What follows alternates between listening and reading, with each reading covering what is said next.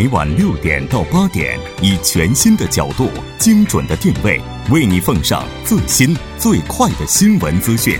锁定《新闻在路上》。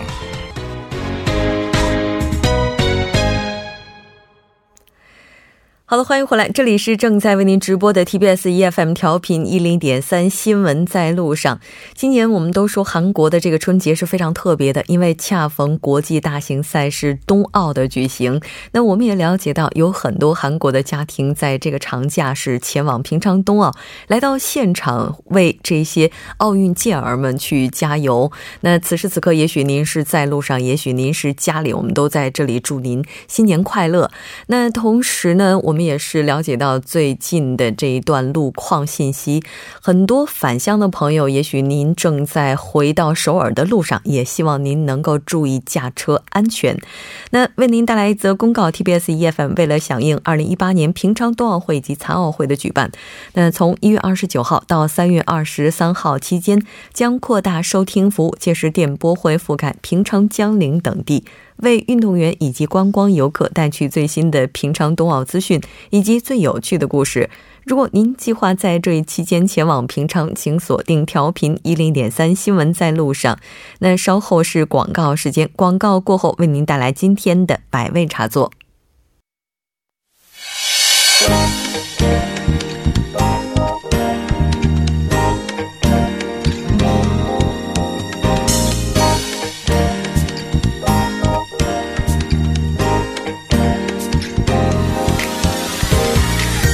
回来，世间百态，人间百味，尽在百味茶座。百味茶座会在周五的晚上邀请各界人士分享他们的百味故事。那今天我们请到的这位嘉宾，他毕业于清华大学电机系。同时，也是延世大学的神学博士，清华哲学系的博士后，现任韩国长老会神学大学人文学系的助理教授。那他就是吴冬日博士。吴博士，你好！你好，非常高兴今天能够在节目当中和您一起来分享您的百味故事。首先，还是请您先和收音机前的听众朋友们打声招呼吧。呃，大家好。很高兴有机会跟大家有这样一个交流。嗯，我们也非常高兴能够和您来进行更深入的交流。那刚才在介绍您头衔的时候就发现了哈，您首先是电机系的，然后呢又是神学的这个专攻方向。那您主要的研究领域是什么呢？呃，我的研究领域就是基督教神学。哦。这个基督教还有神学，我发现您还是清华大学哲学系的博士后，那也就是说，这个哲学和神学，它在某种程度上是有着一定关联的，对吧？是的。哦，这个神学和这个哲学，他们之间有着什么样的一些关系呢？啊，哲学是基本上理性的一种探索真理的一个方法论的问题。嗯。那么宗教呢？呃。它是回答这样一个终极性的问题，嗯，所以它是探索的方法是应该有一定的一致性，嗯，但是呢，他得出的结论呢，呃，这个哲学呢偏理性，嗯，呃，宗教呢想给予一个答案，是这样的，就是宗教它可能会偏神性，对，哦。那应该说，中国文化当中也有很多和哲学相关的，而且中国也有自己本土的一些宗教等等。您觉得中国文化对于神学目前这个接受程度怎么样呢？呃，中国文化，呃，这个用一句话来可能不好讲，但是呢，呃，因为基督教进入这个中国呀，它是想更好的融入中国文化。嗯，那么中国文化呢，也不能说普遍的来讲。一一部分的学者是积极接受基督教，并且他们也参与这样一个中西文化，或者是基督教和中国文化的这样一个对话。我也算是其中的一份子啊。哦，就是目前中国文化的话是积极的去参与这些神学方面的研究哈。是。那根据我们了解，到现在为止，中国一共有过大概三种神学模式。嗯，呃，因为。这个我们一般讲基督教的时候，有一个洋教，或者是从西方来的舶来品这样的一个印象。对，呃，并且确实传教士呢，对中国的近代化呢也做出了不少贡献。比如说，呃，办近代的大学啊、医院呐，呃，也做了很多贡献，但是呢，他也是呃，通过这种不平等条约啊、帝国主义的这种一个一个呃相关的一个关系来进入这个中国，所以也有很多这个文化冲突。文化冲突的过程当中，自然有一部分这个基督教神学家们想调和这种一个矛盾和冲突。那么，大概出现三个类型的这个国内的中国国内的这种神学模式，一个是叫本色化神学，嗯，他想办法就是跟中国传统文化相融合啊；还有一个就是一个处境化神学，它是更是偏重于这个跟制度中国这个呃体制的一个融合，因为基督教它产生于西方。它更适应于这个西方的体制，但是到中国呢，啊，你也知道，这个中国的体制跟西方还是有些不同。嗯，那么他想，呃，在中国这样一个体制有一个对话和融合的这样的一个趋势，这叫处境化神学。还有一个是文化大革命之后、改革开放以后的一个呃大学学术界里边的出现的一个神学，叫汉语神学。啊，他们是反思中国传统文化，他们也是继续五四这个新文化运动的一个呃延延延续上，呃，从基督教的角度来对中国文化有一个呃批判性的一个对话啊。那么，它不是出于一种信仰，而是它是更多是一个学术性的一个关怀，并且他们认为基督教给中国文化带来一个新的维度，就是神性维度，或者是。超越性的维度来更加丰富中国文化，并且它刺激传统文化来，呃，希望能做到这个中国文化重新的复兴，所以它的角度又是比较独特的。嗯。就您刚才提到的这个神学，主要是指基督教。那我们都知道，世界三大宗教哈，佛教、基督教还有这个伊斯兰教，在中国本土文化当中，可能佛教它的影响力或者说它的受众面，而且给中国文化带来的影响，可能是更为深远的。是的，嗯，因为佛教是呃更早期进入中国，嗯，大概是汉代吧。那么到唐朝的时候，已经很本土化了。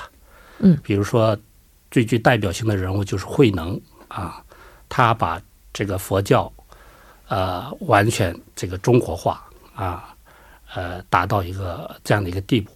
然后呢，呃，他很好的跟中国文化融合啊，所以它构成儒释道是吧？对啊，中国三个呃这个文化源头当中的一个啊，这方面呢。呃，佛教，他做的更早一些了啊。是的，特别是如果研究一下这些文人墨客他们作品的时候，经常能够在字里行间就感受到这种佛教带给人的这样的一些东西哈。那可能基督教的话，因为传入的时间也比较短，等等各种原因，似乎在中国的发展一直都不是那么的。给人的感觉就没有影响力那么大。您现在主要研究的方向是什么呢？因为影响其实是蛮大的，但是呢，我们的记忆当中，呃，它存在的不多啊。嗯。其实中国近代化的整个进程是基督教是其中占据非常重要的位置。嗯。比如说，国内的一般的现在名校前身都是很多是基督教的学校。嗯。比如说，现在北京大学的校园儿。呃，叫燕园是吧？那是燕京大大学的一个校校园。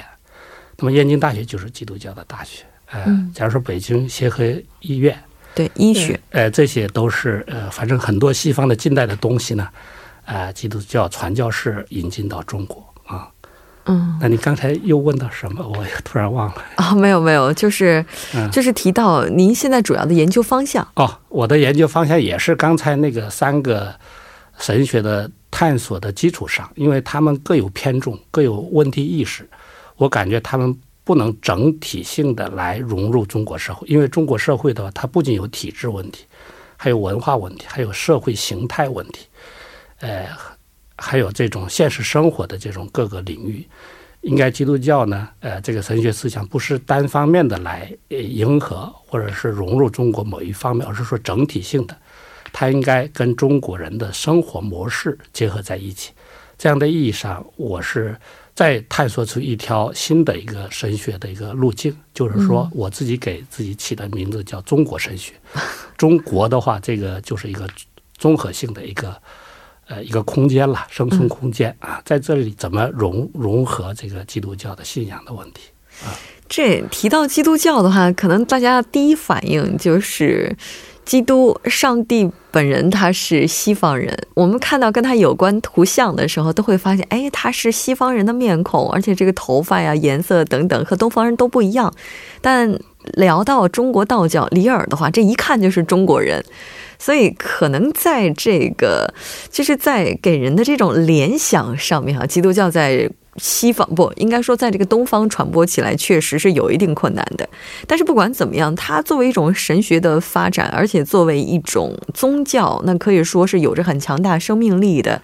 在中国和在韩国，它的发展又不尽相同。对，呃，您刚才讲这个基督教其实起源于那个以色列啊，其实犹太人，呃，但是基督教发展是在欧洲，所以呢。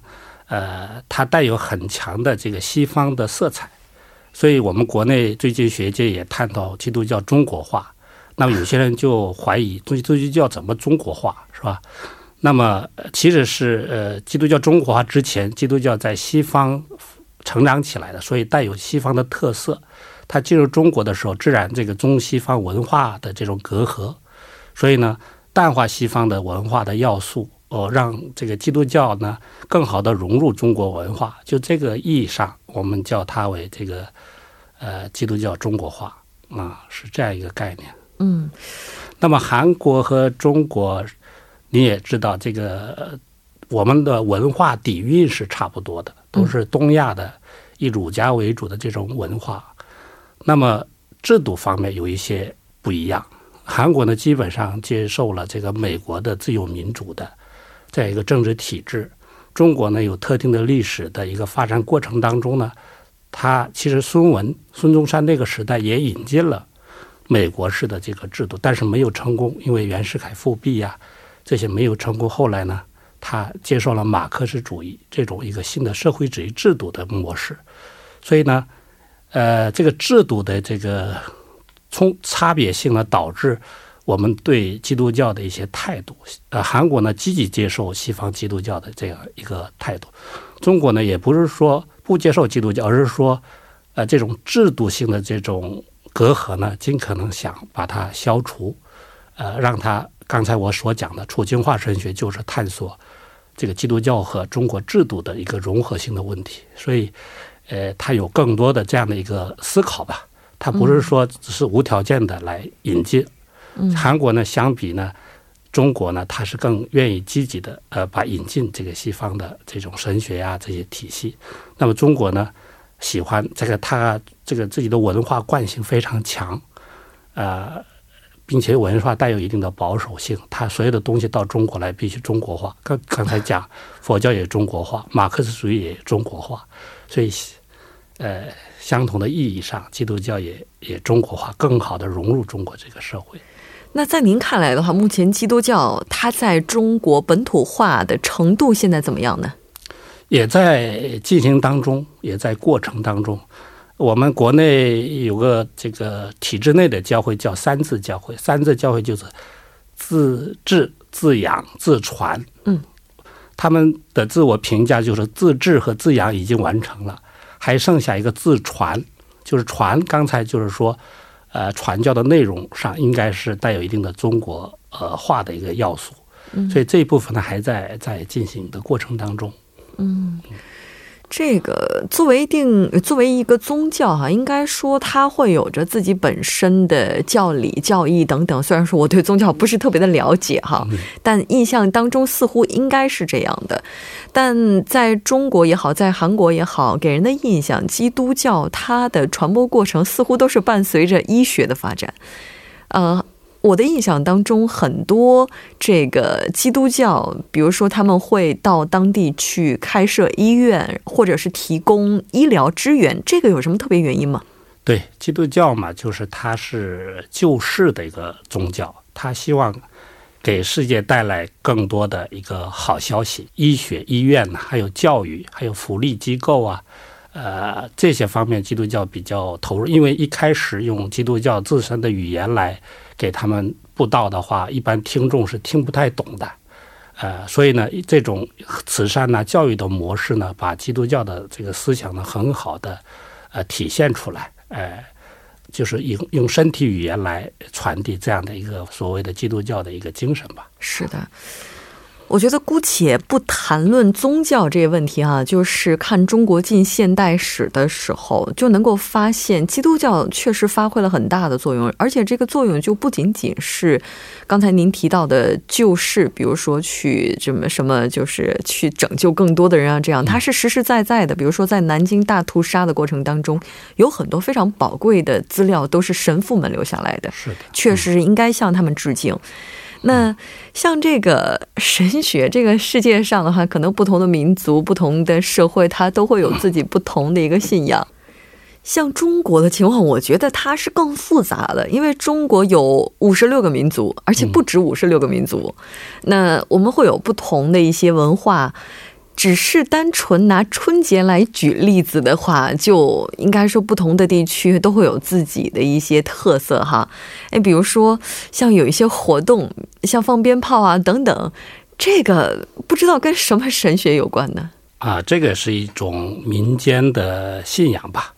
但是我们中国的圣人像孔子啊，呃，他们讲敬鬼神而远之，就是说对这些呃所谓的这个呃鬼神呐。他是呃保持一个距离的，他不是说积极来探索，或者是呃把它做一个实体来去面对，而是说呃他也讲过祭神如神在嘛，就是说你就当它存在呢，给人一种心理上的很多安慰啊，或者我们得一些平安这种呃，所以荀子也讲过，就是说祈雨啊这种巫术活动呢，他不相信它的功能，但是他能。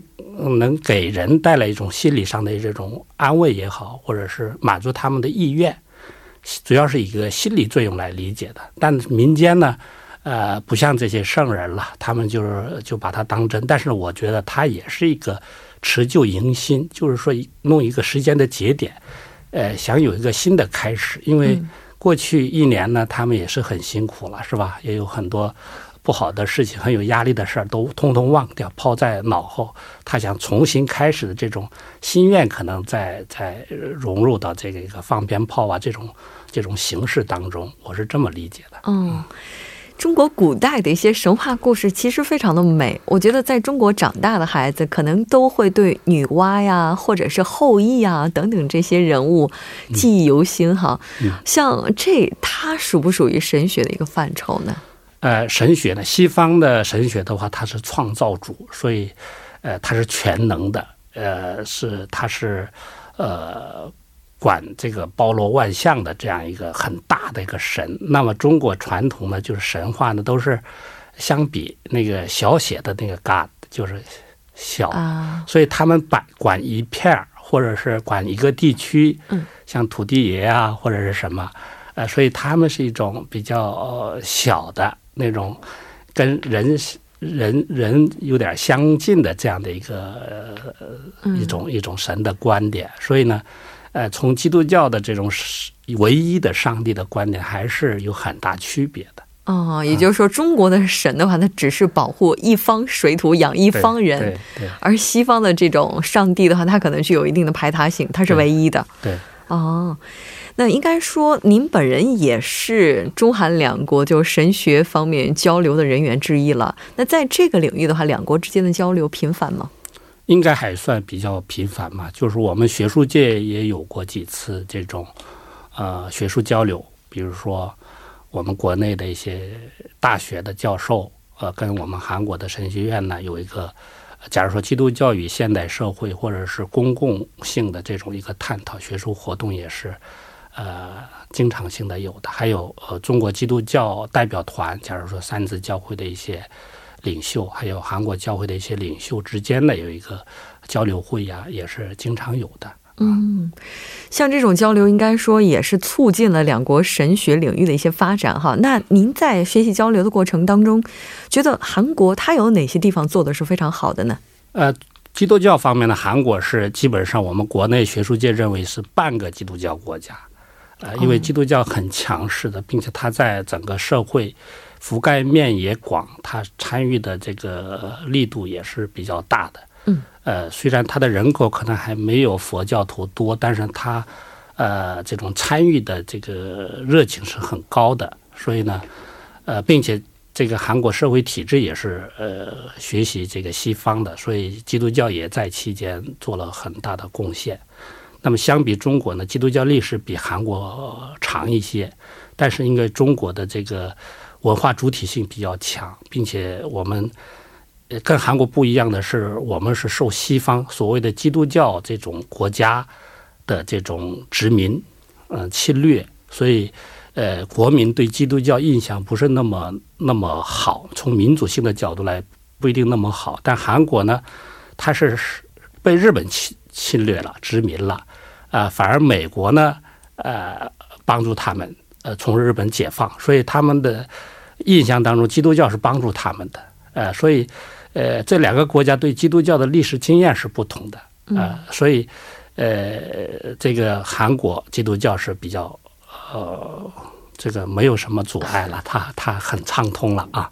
那国内呢，又需要国内又历史经验不同，还有文化主体性比较强等等很多因素吧。嗯，它需要很多过滤，或者是有个过程来转化。就是您所谓的要和中国当地的情况结合，本土化。对，嗯嗯。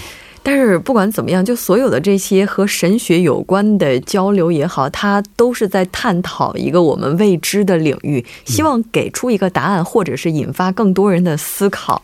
那今天在这样一个特别的日子里，哈，您参与到我们的节目当中来，感觉怎么样呢？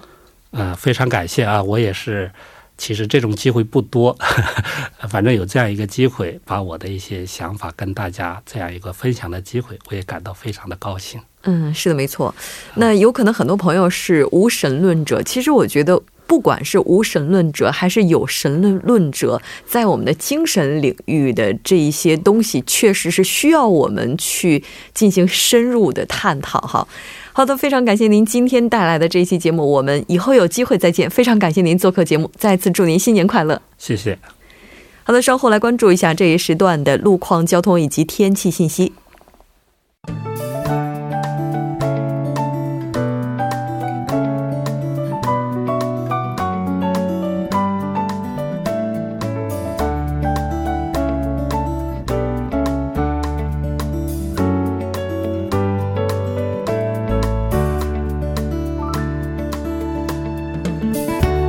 现在是晚间七点五十四分，这里依然是由楚源为大家带来的道路和天气信息。让我们继续来关注一下返程车程的相关信息。预计目前从各地抵达首尔的车程是这样的：从大田出发约为两个半小时，从光州出发约为四小时，从大邱出发约为四小时，从釜山出发约为五小时。由于压力集中，道路拥堵，还请各位听众朋友们注意安全驾驶。好的，让我们来关注一下首尔市未来二十四小时的天气情况。今天晚间至明天凌晨晴，最低气温零下七度；明天白天局部多云，最高气温两度。好的，以上就是今天这一时段的道路和天气信息。我们下期节目再见。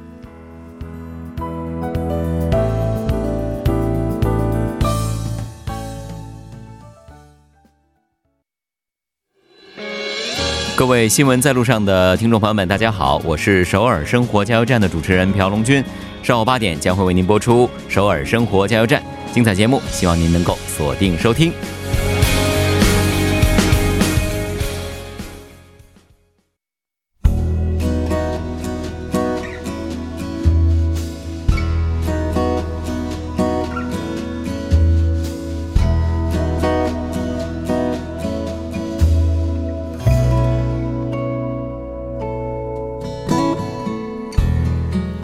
欢迎回来，这里呢是正在为您直播的 TBS EFM 调频一零点三新闻在路上。我们今天两小时的节目马上也是要接近尾声了。过了大年初一这年味儿呢，可能也是要慢慢的淡下来了。很多朋友应该都是要重新慢慢的返回自己工作岗位上了。目前返回首首尔的这个道路拥挤呢，也是在逐渐的加剧。希望您能够安全的驾驶。节目组制作人范秀敏，作家金勇隐约再次感谢您今天的陪伴。同样的，祝您新年快乐！我是木真，下周同一时间依然陪您在路上。